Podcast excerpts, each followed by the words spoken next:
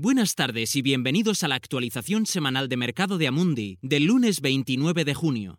Este podcast está dirigido a inversores profesionales. No es asesoramiento de inversión ni una oferta de compra o venta de valores.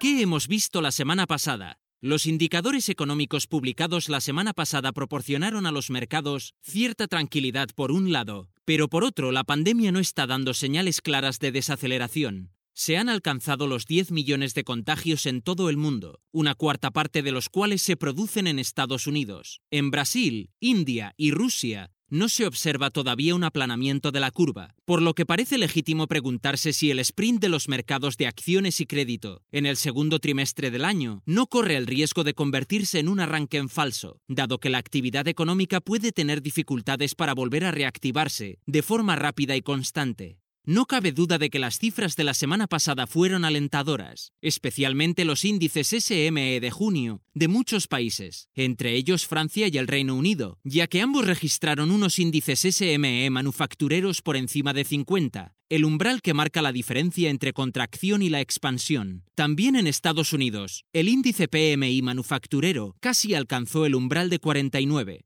también hubo algunas sorpresas dignas de mención en cuanto a los pedidos de bienes duraderos en mayo en Estados Unidos y los índices de confianza de los consumidores en Alemania e Italia. Pero los mercados parecen cuestionar la sostenibilidad de esas mejoras.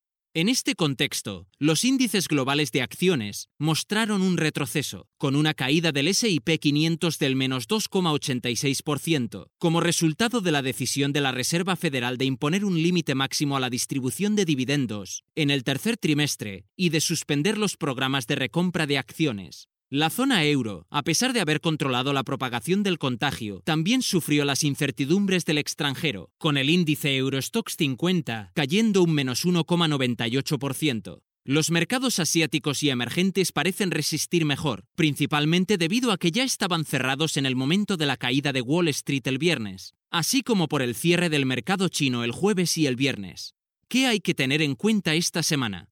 La atención de los inversores se centrará en los datos de confianza de los consumidores de la eurozona y Estados Unidos, los índices PMI de la Oficina Nacional de Estadísticas de China de junio, la salud de la economía japonesa que mostrará la encuesta Tankan y los datos sobre empleo no agrícola y desempleo en Estados Unidos en junio, que excepcionalmente se publicarán el jueves, ya que los mercados de Estados Unidos cierran este viernes para las celebraciones del Día de la Independencia. Los pronunciamientos políticos también están en la agenda. El martes, el primer ministro de Reino Unido, Boris Johnson, pronunciará un importante discurso sobre la forma en que su gobierno pretende reconstruir la economía del país tras la pandemia.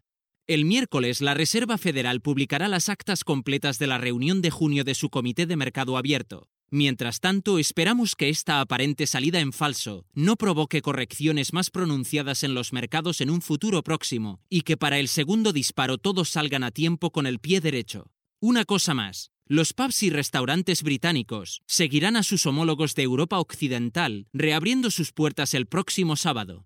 Gracias por escuchar la actualización semanal del mercado de Amundi. Volveremos el próximo lunes.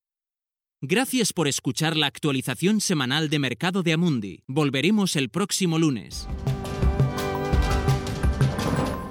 Este material está dirigido únicamente a inversores profesionales, incluidos los intermediarios financieros. No está destinado al público en general. Este material tiene fines informativos únicamente. No es una recomendación, análisis financiero o asesoramiento, y no constituye una solicitud, invitación u oferta de compra o venta de ningún valor o servicio. Documento publicado por Amundi, y salvo que se indique lo contrario, son opiniones de Amundi en la fecha de publicación. Estas opiniones están sujetas a cambios en cualquier momento y sin previo aviso en función de las condiciones del mercado y otras circunstancias, y no se puede garantizar que los países, los mercados o los sectores se comporten tal como se espera. Amundi no acepta ninguna responsabilidad, ya sea directa o indirecta, que pueda surgir del uso de la información contenida en este material. Amundi no se responsabiliza de ninguna decisión o inversión realizada sobre la base de la información contenida en este material.